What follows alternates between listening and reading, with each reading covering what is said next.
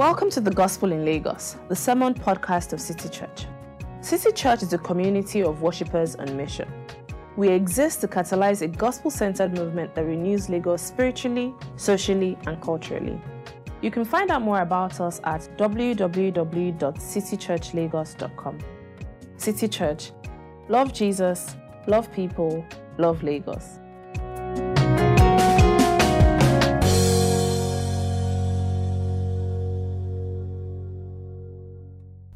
At the end of the reading, I will end with the words, this is the, wo- this is the word of the Lord.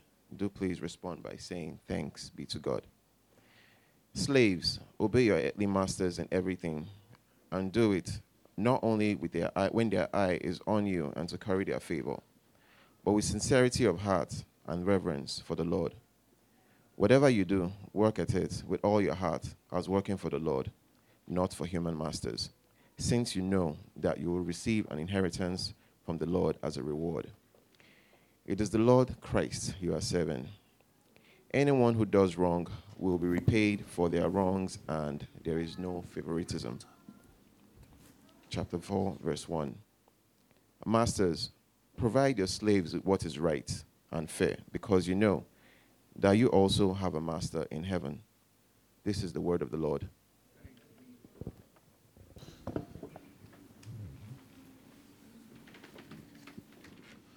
Thank you, Dennis. Good morning, everyone. That was very unenthusiastic. You almost sound like you're feeling sorry for someone. All right, so let's get the, the elephant out of the room, all right? Um, for those who are coming for the first time, uh, nice to have you. We're really happy you're here. Um, but I should say that I often don't come up with this. So, what's the explanation? For those of you who've been coming to City Church for a while, um, maybe serving, you would have seen me at different points, maybe at home, the office, or maybe here, not in public, but I would have something on my neck. Now, it's normally not this elaborate. So, let me say a few things about it. For a few years, I've been having um, a particular condition, and it has to do with my neck my back, but centrally my neck, and it affects my nervous system. And so that's meant I've always I've been living with a lot of uh, pain for a while. Now I had to undergo an MRI recently to be sure w- whether things were getting better, things were getting worse because I had increased symptoms and some new symptoms. Now the good news is um, the diagnosis could have been much worse much, much worse, and it wasn't. The not so good news is things haven't gotten better. So, this color that I'm wearing is uh, to help see whether or not, over the next couple of weeks, if I keep wearing, whether or not it can make certain things better um, uh, so that we won't have to have a more drastic intervention, basically. So, um, so I wanted to address that publicly so that you won't load me with many questions. I have to keep answering the same questions, all right? So I know you may still have one or two more questions. If you do, uh, uh, let me put this way something that will be more helpful than questions will be your prayers. I would really appreciate that. But if after you've prayed long enough and you still have some questions, please direct them to Akiemi or Shinobi. he will be able to answer that. All right, so now we've gotten that out of the way. Someone turn to your neighbor and say, Life is unfair. now, I don't mean because of this, right? That's if you have a neighbor. Sorry, Toby. All right, okay, okay let's just say it together. Life is unfair. Now, maybe you may be here and you don't think so. Uh, maybe life has not been unfair to you. But I know there are a number of people in this city in particular that life has been unfair to. And I'll give you one specific thing that life uh, that shows this unfairness that happens in life. So you're born into this world and you start to see that this world operates in a certain way. You have to listen to your parents, so you listen to your parents. You try to be as good a child as possible. They send you to school, you go to school. You read your books, you pass your exams. You try to be a very good student. You go through secondary school, primary school, secondary school, university, you graduate. You start learning about the laws of the land. You know that if you do certain things, um, you'll be sent to prison. If you don't, you'll live as a, as a good citizen. So you, you don't have a criminal record. You get a job, you work, you do everything. to be able to fit into this world. But there was one thing you didn't learn. Just this one thing, and you're penalized by it. You didn't learn how to dance. And you're saying, why is that important? I'll tell you why it's important in this Lagos. So after you live this whole life, you find this person that you want to marry. You want to marry this person, right? And then you realize that this person can dance. I don't mean that this person is a dancer, stepper. And then you plan, you set the date. And for some reason, as you are getting towards the date, as you start planning, the day fills you with dread. Not because you've married the wrong person. No, it's not that. But you remember there's something called a dance in into the reception. And so now you are going to have to dance with this person that can dance. And you know how those dancings are. If it's meant, the distance between where you enter and where you are going is just like from here to that AC. But what do the what do these wicked people that are that plan the wedding? What do they do? No, they set a path that comes like this, and goes that way before you get there. It's so long. So you're thinking, what will I do? You you practiced a number of steps. You've actually thought, okay, from the, here to the third, I'll do this step. Then the next third, I'll do this other step. And then next you think you'll do it well. But then, somebody say people are wicked. You are going, you are going, as you are going forward with your partner that is dancing, you are trying, trying, the person, hey, let me come back again. and then you have to come back, you have to stay there. Some of the 10 or 15 worst minutes of your life. Life is what? Unfair. Because one thing we do know about a good dance in, now if two of you could not dance, you know, you somehow remove that segment from the from the from the from the reception. You remove it. But if only one of you can dance, you see what the problem is. But to have a good dancing, we know that you need what? Two. As the saying goes, it takes how many people to tango? Two people to tango. Now, Paul has realized that a lot of our relationships are like dances. It takes two to be able to make it work. So we treated parenting. And Paul didn't just address the parents. Who did he address as well? The children. We treated marriage. Paul didn't just address the wives. Who did he address to? Husbands. And so in this text, Paul is saying for our working relationships to work, no pun intended, for them to work properly, we're not just, going to address the subordinates, we're also going to address the bosses as well. Now, before I transition, some people are saying this text, boss, relationship, last time I read it, it was master and slaves. So why you, you know, just skirting over that as though it didn't matter? Well, let me say some things. I should say three things about the Bible's view on slavery in general, but three things about what this text also says so that we can move on to the rest of the sermon. All right? So, three things about slavery in general that the Bible would say. One, um, the Old Testament Jewish slavery first century Roman slavery, like we, we uh, that like this is set in the context this is set in, 19th century racial-based slavery, and modern day slavery, where you have human trafficking. All of them, they have fundamental um, um, uh, commonalities, but they also have significant differences. All right, they also have significant differences. That's the first thing. The second thing is that the Bible condemns slavery in all its forms. In all its forms. So even though they have this certain uh, significant differences, the Bible will condemn slavery in all its forms. Third thing, a significant number of those who fought for the abolition of slavery were Christians. And they were Christian, and, and they fought for this abolition not in spite of their Christianity, like, oh, we know the Bible has good things to say about slavery. No, they fought against it they fought for the abolition of slavery because of their Christianity. So you take people, obviously, prime example is William Wilberforce. So those are three things in general about the Bible's view of slavery. But now, particularly this text, let me say three other things. Now, Paul addressing the slaves, by Paul addressing the slaves, here is what it shows. It shows that the slaves in that context were equally gathered with all the other Christians and treated as responsible human beings that could make choices. I mean, because it doesn't make any sense. Why is Paul sending a letter and he's saying slaves? If he doesn't think that when this is being read out, the slaves will be able to hear. So that means that unlike certain kinds of gatherings that you had in those times, slaves didn't even have a choice. They couldn't be with their masters in those places. So this new religion, it isn't meant to be an elitist. How can it be for those dirty slaves? No, it's for the master and the slave alike. And the fact that Paul is saying certain things to the master and saying, you need to do this, and he's saying the same thing to the slave, there's an equality that is being expressed there.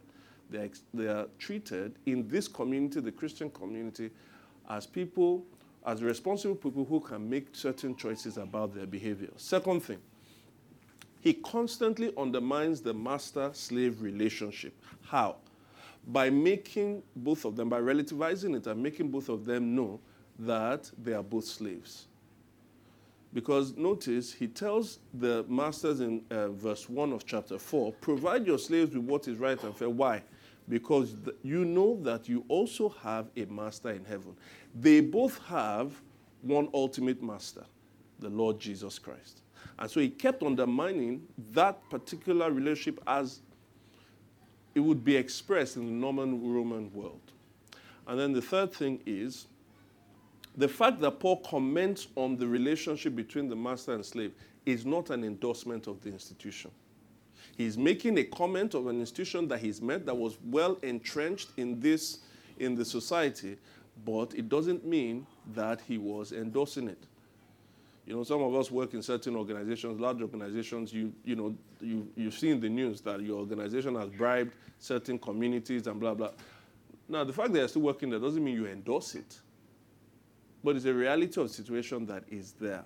Now, if you want to see even uh, how it further undermines um, the, the, the uh, place of slavery, and you can see that um, he doesn't believe in it, read the, uh, the book of Philemon, that one chapter um, um, that you have in the New Testament. And also, he, he, he says slave traders, Paul says that slave traders will, be, will not have their place in the eternal kingdom of God. Amen?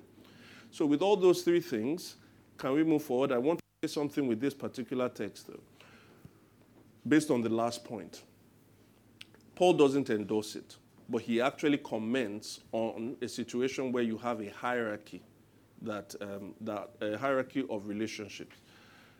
Now, in our places of work, a lot of us in this time where slavery has already been abolished, we still work, um, we still have working relationships that are structured in certain hierarchies, right?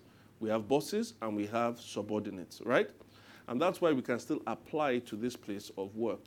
Work is really important, as many of us know. Um, for instance, you know, if I, how many of us uh, like pizza? Pizza? Let's see those who have abandoned their culture.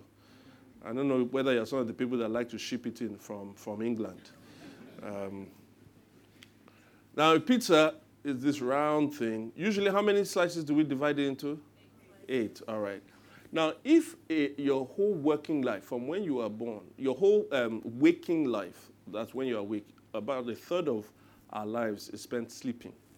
All right, but um, if you take your whole waking life as a as a one box of pizza, how many of it do you think you spend at work? Divide into eight. Three. Well, that's because you're in the first service. No, you weren't. Wow. Oh, you've been checking, you've been reading the stats. Brilliant girl, brilliant girl. All right, so three of the eight, that is three eighths of our lives, is spent there. About 38% of our lives is spent at work. Now, when you think about the fact that you don't work for the first 22, 23 years of your life, just imagine what that means. Most of us are at work. By the time you leave here, Sunday is not really the reality of your lives, right? Monday to Saturday for a lot of us. And so that's why I felt that we want to address this issue of our working relationship because most of us work with people. So you're spending so much of your life there, um, how we live as Christians under the lordship of Jesus Christ is really important. So that's why we titled this sermon, uh, this uh, two-part sermon, nine to five. Now we wanted to say nine to five, but we realized most people in Lagos are not working nine to five, so we just said nine to five plus. Okay. So this week we're going to look at, we're going to lay some foundation, so it's a little bit more theological, and next week we'll try and make it a little bit more practical. But we're going to look at the sermon in three headings, all right? The first is disordered working relationships. The second is reordering, reordered working relationships. So distorted, reordered, and then restored working relationships. Distorted, reordered, and restored. All right, thank you. So let's go to the first one. The first one. Now, I've made this comment with the last two relationships that's parenting and, um, and marriage. That when you look at Paul's instructions for it, they look a bit too brief. Like it's just, he just says certain things. Now, this one is a bit longer. But why is it that brief? And, the, and what I've said is this Paul um, assumes that this person, that uh, the people he's addressing already understand the biblical narrative about the issues that he's talking about. That is, they have been set in, there are certain biblical principles that are there, and so his instructions is building on from that.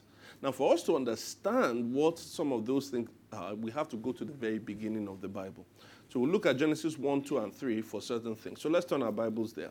In Genesis chapter 1, God created all things. The God of the Bible created all things, and he said each time he created it, they were good, they were good, they were good.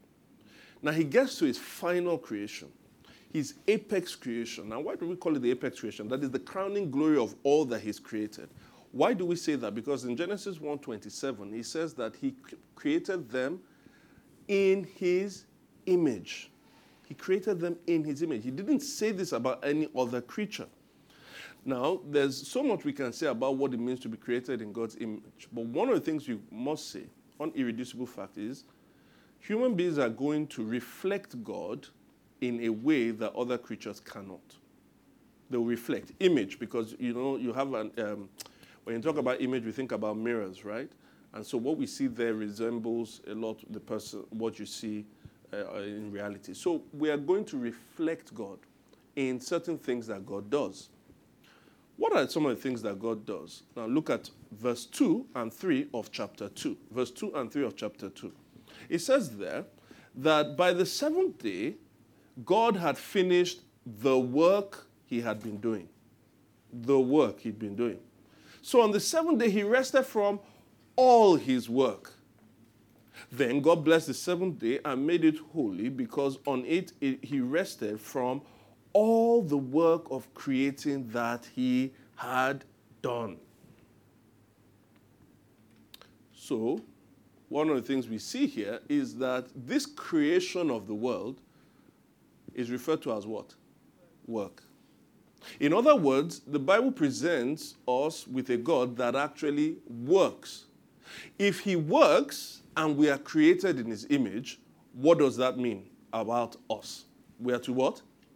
So you see in verse 15 very quickly that he's created this human being, and in verse 15 it says, The Lord God took the man and put him in the Garden of Eden to do what? To work it. In other words, you work not just because you want to survive. You work not just because that's what it means to be able to make money and to be able to eat. You work because you are created in the image of God. There's so many people, I find, they're already at the age of 70, right? So that means that they are retired. The, uh, people, they're at retirement age. They are still working. Most of those people are volunteering or they are, or they are maybe volunteering in their church, they're volunteering in some kind of NGO. Why? Because most people feel like if I'm not working, I am dying. In fact, they say a lot of people who extend their lives are those who continue to work beyond their retirement age. Why? Because it's inherent in us to work because we are created in God's Im- in the image of a God that also works. Amen. So that means I can now give you a two quiz question. A two quiz question, right? Very simple. Very simple. Now, don't behave like the first uh, service guys. This is not a trick. This is not a trick, uh, whatever. According to what we've seen here, who does the creating? and then you said God. How many gods? Okay, I'll ask you again. Who does the creating? God. How many? One. Okay. That means, if you are correct, if it's one God that does the creating, that would make that would make um, verse 26 make sense. Verse 26, where he says, "Let me make man in my image and in my likeness." Right?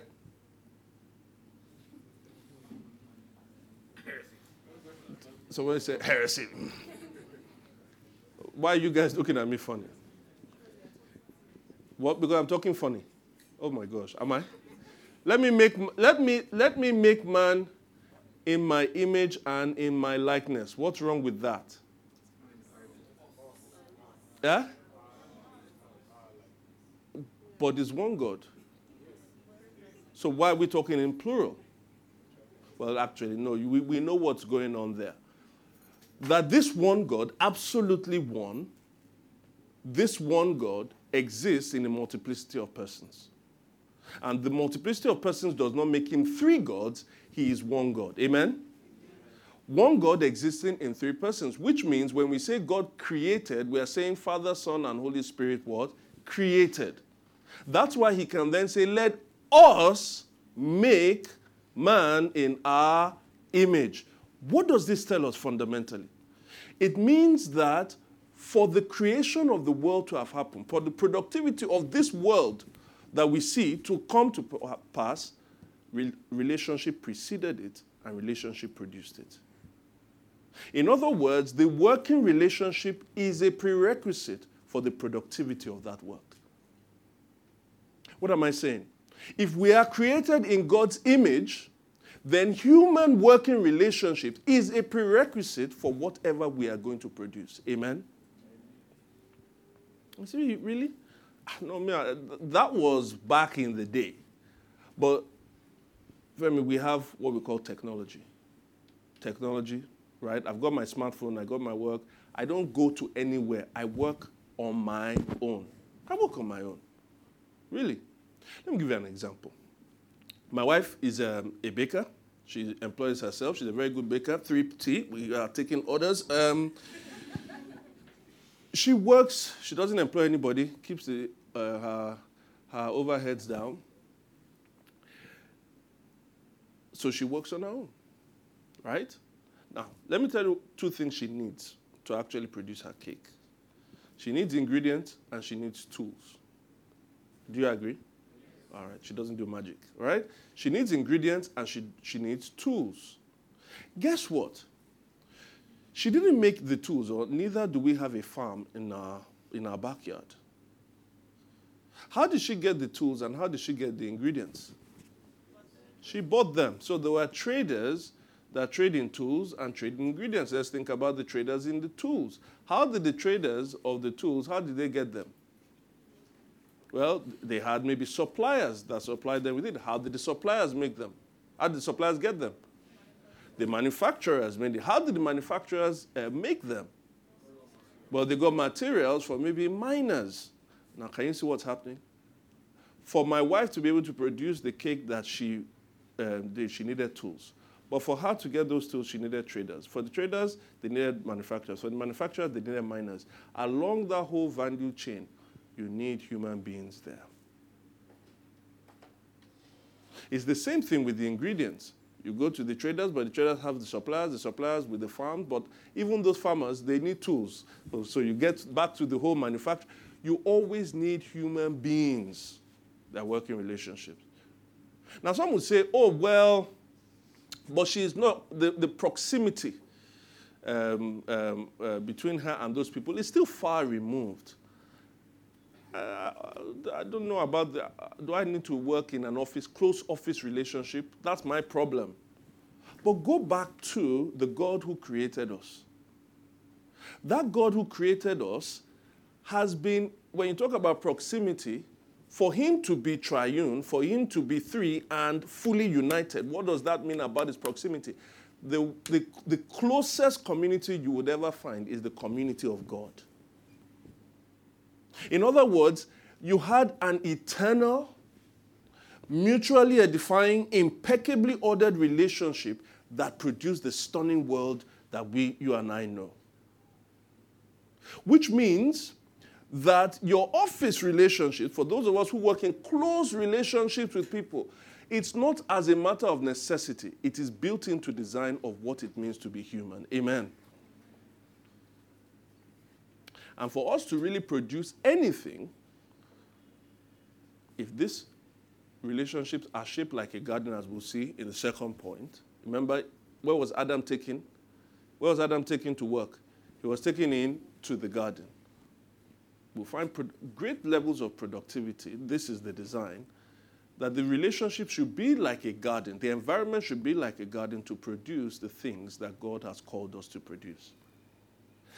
But here was the problem that narrative did not remain that way because we go into Genesis chapter 3. In Genesis chapter 3, the tempter comes and tells the image bearers they can be like the reality of what they are reflecting. He says that you, you are created an image of God, yes, but that's not enough. How about being like God? How about being God yourself? Now, that led to a whole jacking up of the process. Because then they fell, and let me read what verse 17 says. It says, Cursed is the ground for you because of you. Through painful toil, you will eat food from it all the days of your life. It will produce thorns and thistles, and you will eat plants of the field. By the sweat of your brow, you will eat your food until you return to the ground, since from it you were taken. For dust you are, and dust from dust you are, dust you are, and to dust you will return.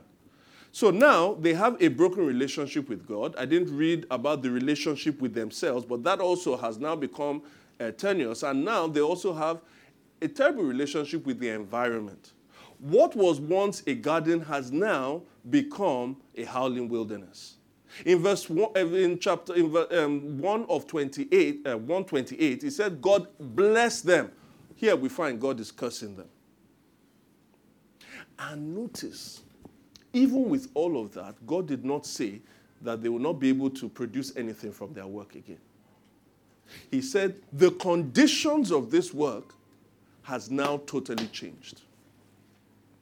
But yet we still produce things. If you go to the next chapter in chapter 4, the first murderer, the first child of Adam and Eve, you know what he's identified as first? Not as a man, but he's identified as a tiller of the ground. He was a farmer. And then the most wicked of his descendants is a guy called Lamech.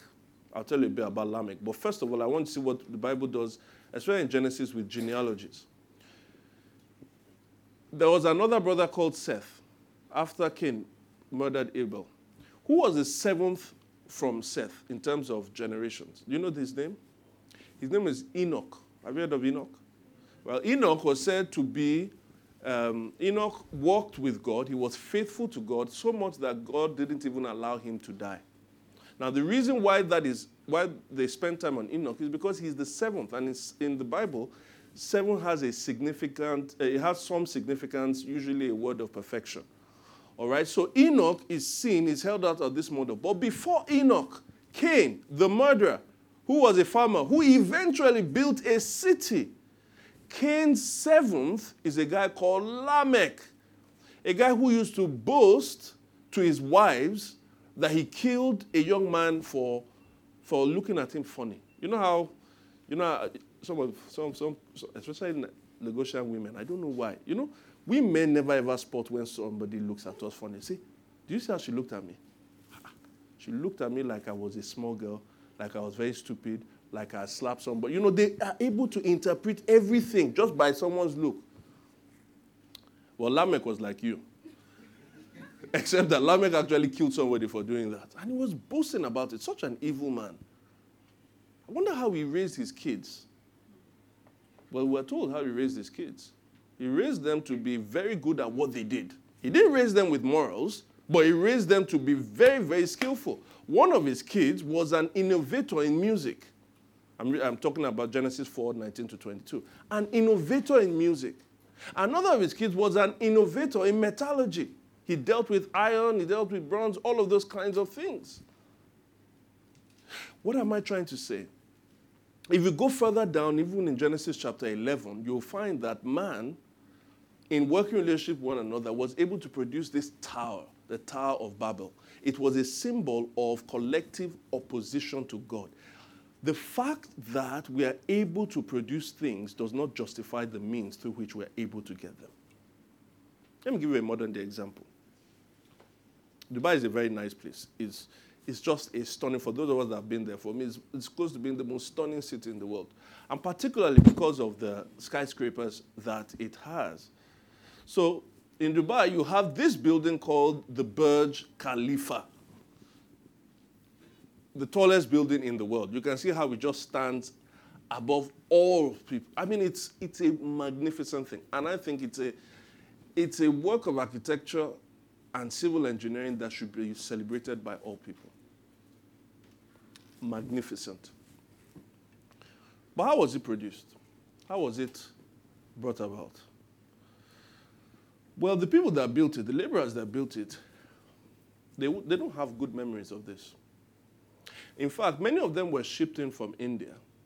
For quite a number of them, their passports were seized so that you can't just return. You have to fulfill these working conditions. Many of them were working for 12 hours a day, six days a week. And they were paid as low as $4 a day. In Dubai, unions, unionizing is illegal. Striking is illegal. So if you don't like your working conditions, well, sorry, go back to work. And what about the living conditions? They had these camps that they used to put them. In those camps, they said that the latrines were so filthy, terrible. They also said that the roads were filled with a lot of garbage and they were waterlogged. Do you want to know what the, uh, the, uh, the, uh, the answer to that equation is? Well, you have terrible latrines, you have garbage filled, waterlogged roads. You know what that is? It causes infections. Terrible working conditions. It was so bad that at one point the um, sorry, I, will I'll correct myself, but it was so bad that at one point the Indian consulate in Dubai said they were experiencing two suicides every week. But the Burj Khalifa is wonderful. And I mean that not in a facetious way. Because I do think if you have the opportunity to go and see it, please go and see it. Whenever I go to Dubai, it's like I'm always just, I marvel at what human beings are when we come together, what we're able to do. What the Bible is saying is that as we do that as well, many of the things we produce, they are produced out of unhealthy working relationships. All right, now some of you are saying, I know what you are talking about, you should come to my office. That takes me to the second point. We'll go to your office now. Now, the second point, reorder, reordered working relationships. Let's go back to Paul. The context in which Paul is speaking, this I've laid that context, which is human beings are created to work, and working relationships are intrinsically, um, they're, int- they're inherently important for the things that we achieve. So when Paul is addressing these two groups of people, what Paul has at the back of his mind is that I am talking to people that sin has affected equally, but has also affected uniquely based on the, uh, the role that they play in the relationship. That the sin has affected everyone, so these people are sinners or, uh, or have sin in their lives. It's affected all of them. However, the sin is going to be expressed differently from the boss than it is expressed from the subordinate. Amen? So, what Paul is saying is that for bosses, they will tend to go towards abuse. That's why he says, be fair. Whereas with subordinates, they will tend to go towards deceit. One tends to be abusive, the other one tends to be deceptive. So, what Paul is doing with these instructions is that he's trying to reorder the relationships in a way that will make it work. Let me give you some examples. You, uh, your name is Aisha. Aisha, you're a singer. You've loved music all your life. And by time I'm, when I'm talking about Aisha, I'm talking about loving music. I'm not talking about you that sings in the toilet and things that you sing like, I don't know, like Whitney Houston or something. You are just terrible. Uh, if your, if your spouse hasn't told you, you are. If your mother hasn't told you, they love you, but they're not doing you well. So I can tell you, all right? Don't think you can audition for our music team here. All right, please stay away. But Aisha, Aisha can sing. Aisha loves music. And so she's pursued her career, and now she's finally gotten a break. She signs for this particular music label. However, the know it all producer she's been, uh, that's been given to her berates her at every corner. He reminds her that she cannot read music. He compares her to established acts negatively. For instance, you said, You will never, no matter how much you try, you will never be like Asa. He also reminds her of her physical flaws. No matter who you are, you will never be like. No, I'm filling the blank. I'm married. Um, he compares, he, he berates her physically, he berates her with her uh, intellectually, he berates her at every corner. You know what Paul will say about this guy?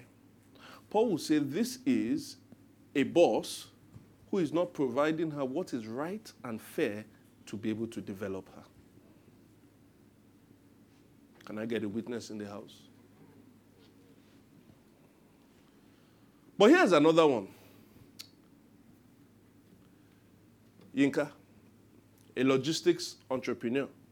She likes to solve problems. So she eventually sets up her small business with 15 Okada drivers to deliver food, cakes, and light goods all around Lagos. But despite being humane, only two of her drivers are regularly prompt. She has to service her bikes with twice the normal frequency due to the driver's negligence. She has to pay the cost of five ruined cakes monthly due to the careless driving of those people. She's constantly, at least in last, she's in LASTMA offices every week because of the flouting of rules of our drivers. And yet, when they see, when they see her, they always seem to be on their best behavior, especially when the end of the month is coming. You know what Paul says about those people? He said, Those are people who just service the eyes. He says, Don't be an eye server. He said, They service the eyes. As long as she's around, they are good. But when she's not around, they do what they like. This is how sin, though it has affected everyone, when it comes to the situation between a boss and a subordinate, it affects them how uniquely. The boss tends to be abusive, and then the subordinate tends to be deceptive. Paul says if you are living like this, he remembers what happened then. He says, you are operating out of a wilderness paradigm of work. What's the wilderness paradigm based on? It's based on survival.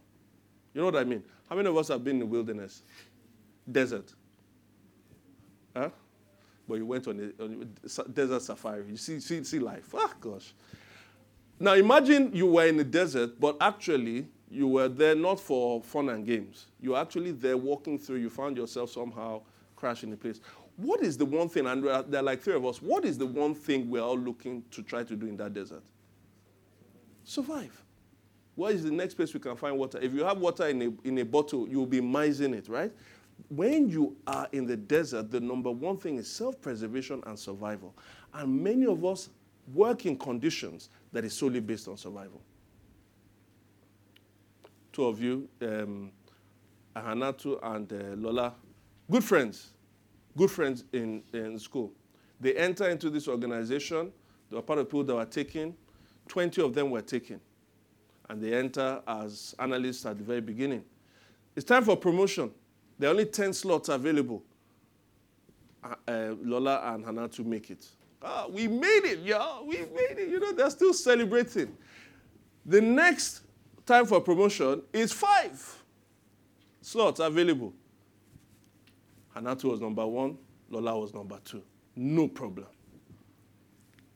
Sisters together, sisters for life. The next level, only two slots available. You know what? They go back to their university days. They start reading together. We're going to do this thing together. And you know what happens? We mod prayer and fasting the two slots, they both get it. Lola gets married, Hanatu is her, her, her chief bridesmaid. Hanatu gets married, Lola is her chief bridesmaid. So cute. God, godmother to her, God, yeah, everything. The next row, there's only one slot available. All of a sudden, uh, ah, Lola is going through. Hanatu comes and hugs her. And Lola says, ah, this hug. She comes to hear me. You notice how she hugged me? I think she's trying to. Please help me check. Is there anything on my back? All of a sudden, their relationship, which was based on a garden, because there's this one slot, is about survival, they start to backstab each other. When it's based on survival, you are not serving the other person, you are in a relationship, a working relationship that wants to serve yourself. And that is the problem. When Paul addresses the slave, he addresses the slave in relation to the master, not the slave in relation to himself. When he addresses the master, he, re- he, he addresses the master about the slave, not himself. And so, what Paul is advocating is going to the garden, the garden metaphor, or the garden paradigm. If the um, wilderness paradigm is based on survival, what do you think the garden paradigm is based on? Flourishing. What I mean by that is, I don't know how many of us grew up, and because there's no use asking whether you have a garden now. Your, nobody has it, right? They said they paid paradise to put up a parking lot, right? It's we're in an urban environment, but some of us grew up. Maybe where are those that grew up in Ilorin? You know, in Ilorin there, there are no buildings. Ilorin people, they see that oh area area area. So you guys had gardens, because they say it's only trees and uh, pawpaw and all of those things there or something. I'm sorry, I'm sorry. I love Ilorin. But if you had a garden, most of us that have or visited gardens, what do we do in gardens? In the 70s. Right, that's true. For those of us that were around in the 70s. Yeah, I mean, you remember how it was in the 70s, right?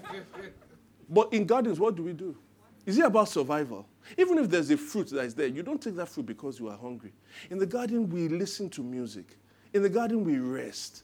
In the garden, we read a book.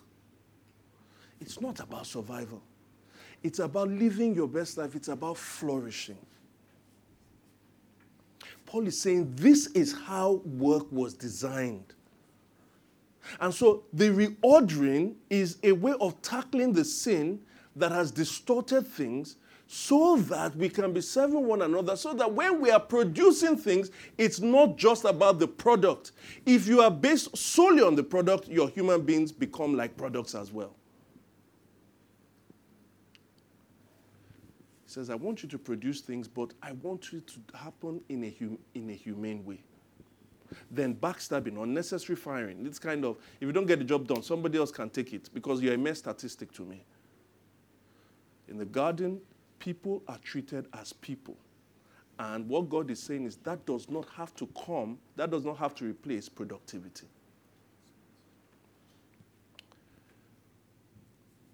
You know what the producer could have done? He could look beyond her flaws and encourage her in raw talent without, uh, encourage her in her, in her raw talent that she has without formal training. If only he could look for ways to accentuate her strength and not overemphasize her weaknesses. Maybe he could have recommended a music reading uh, crash, crash course to her. If only he could think less of making her Asa and more about making her what God has called her to be.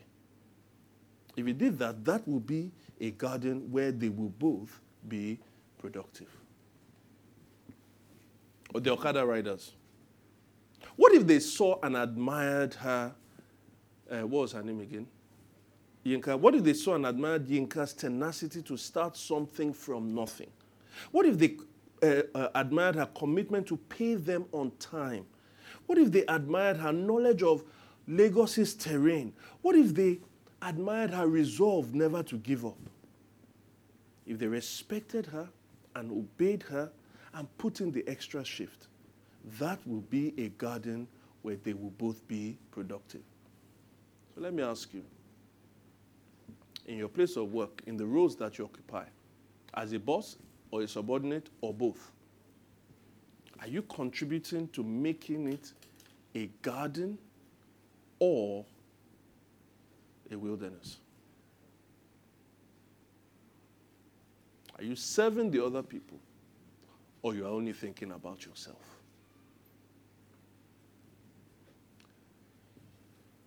It brings me to the final point. Restored working relationships. Now, some of us will say, well, I think I can think of three responses. It's all well and good, but if you know my current working situation, you can only work for survival. Another will say, uh, all this sounds nice, but this is Lagos. Besides, our companies are there to make money and not to make friends. And the third person would say, I can understand why you will say that in church. After all, it's church. But we're not in a garden when it comes to working relationships. After all, you said it. The garden was before, the wilderness is now. So why not live, why live for the past when we can live in the present and the future? The future. Hmm. Um, do you know what a lot of people, particularly college students and maybe single adults in the West, do you know one of the things they do a lot during um, the autumn and winter months? Do you know what they do?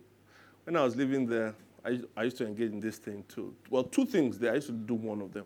Two things they used to do quite often is they work out a lot during the autumn and, uh, and winter, and then they also get tattoos. So,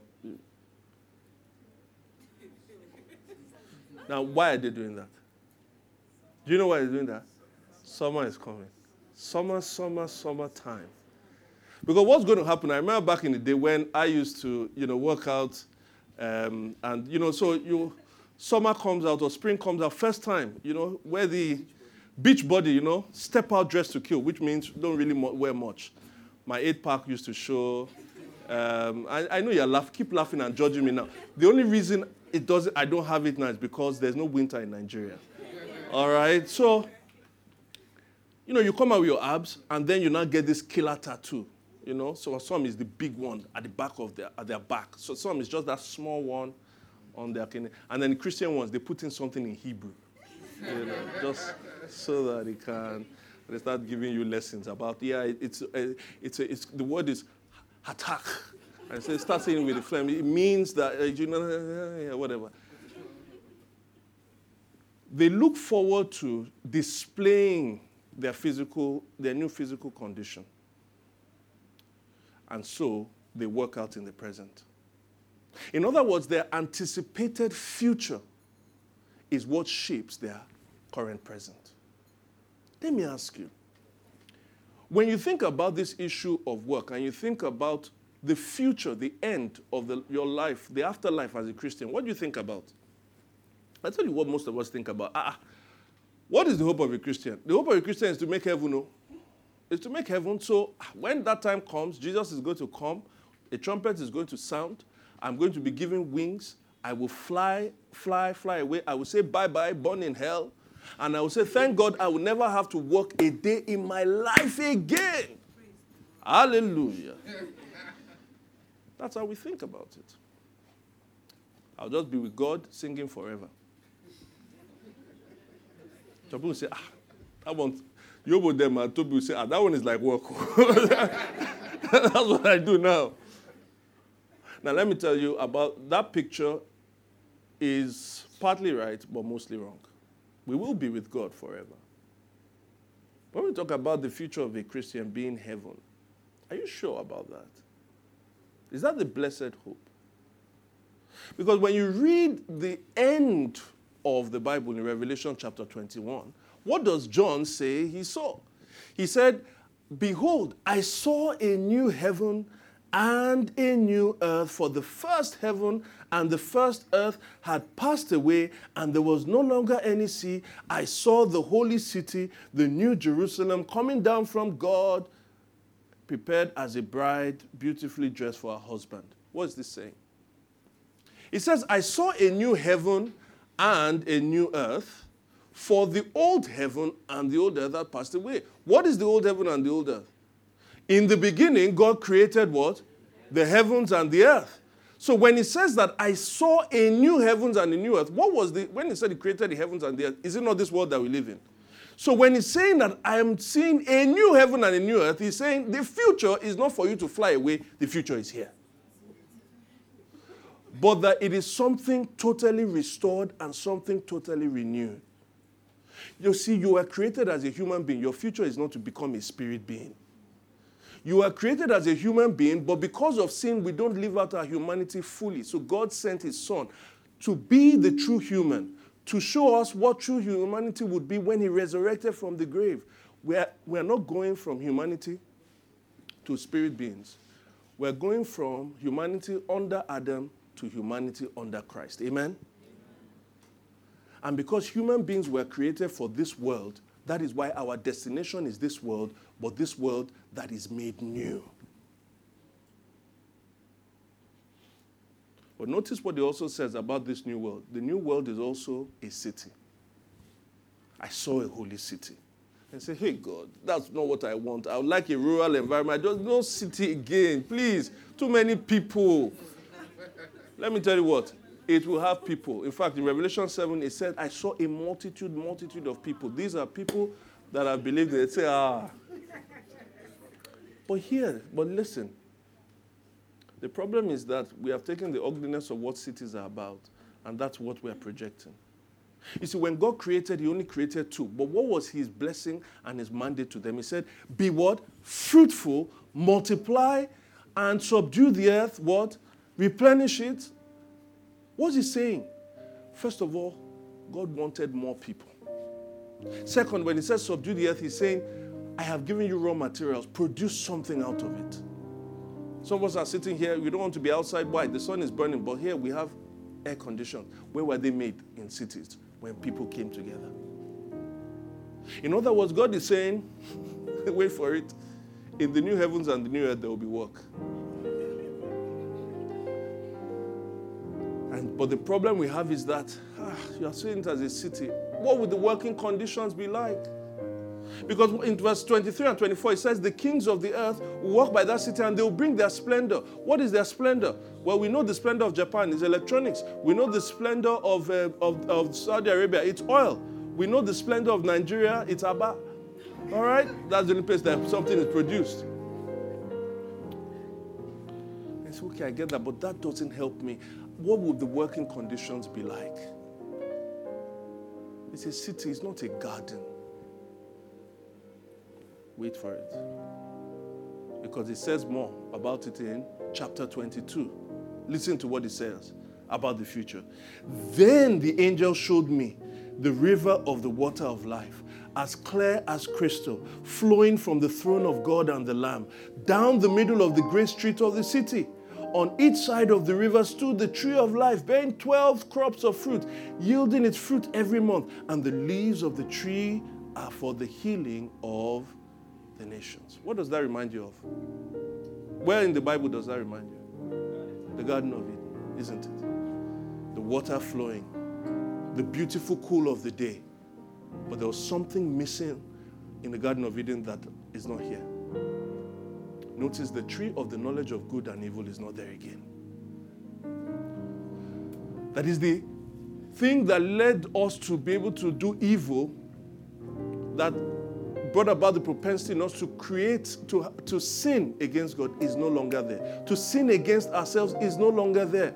Because the human beings that have been now recreated in the image of Christ will not die. Why won't they die? Because they will not sin again. This is why in verse 3 it then says, There shall be no more any curse. The curse has been taken away. Imagine the work that you enjoy without the pain that comes with it. Many of us are looking and say, I don't want to work like that again. No, you will not work like that again because the conditions will be fantastic. The people finally now will be able to not say nonsense because that ability to take nonsense has been taken away. There will be no more backstabbing. There will be no more harsh treatment. That is the future of work that the Bible presents. And if that's the future that has been given to us, and if our future should anticipate our present, why not go into your place of work and make it a garden?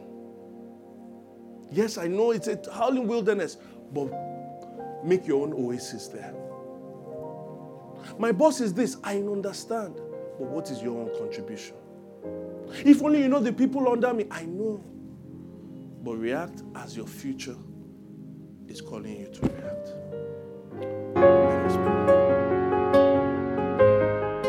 For listening to the Gospel in Lagos. We pray you've been blessed by this message. To learn more about City Church, visit www.citychurchlagos.com.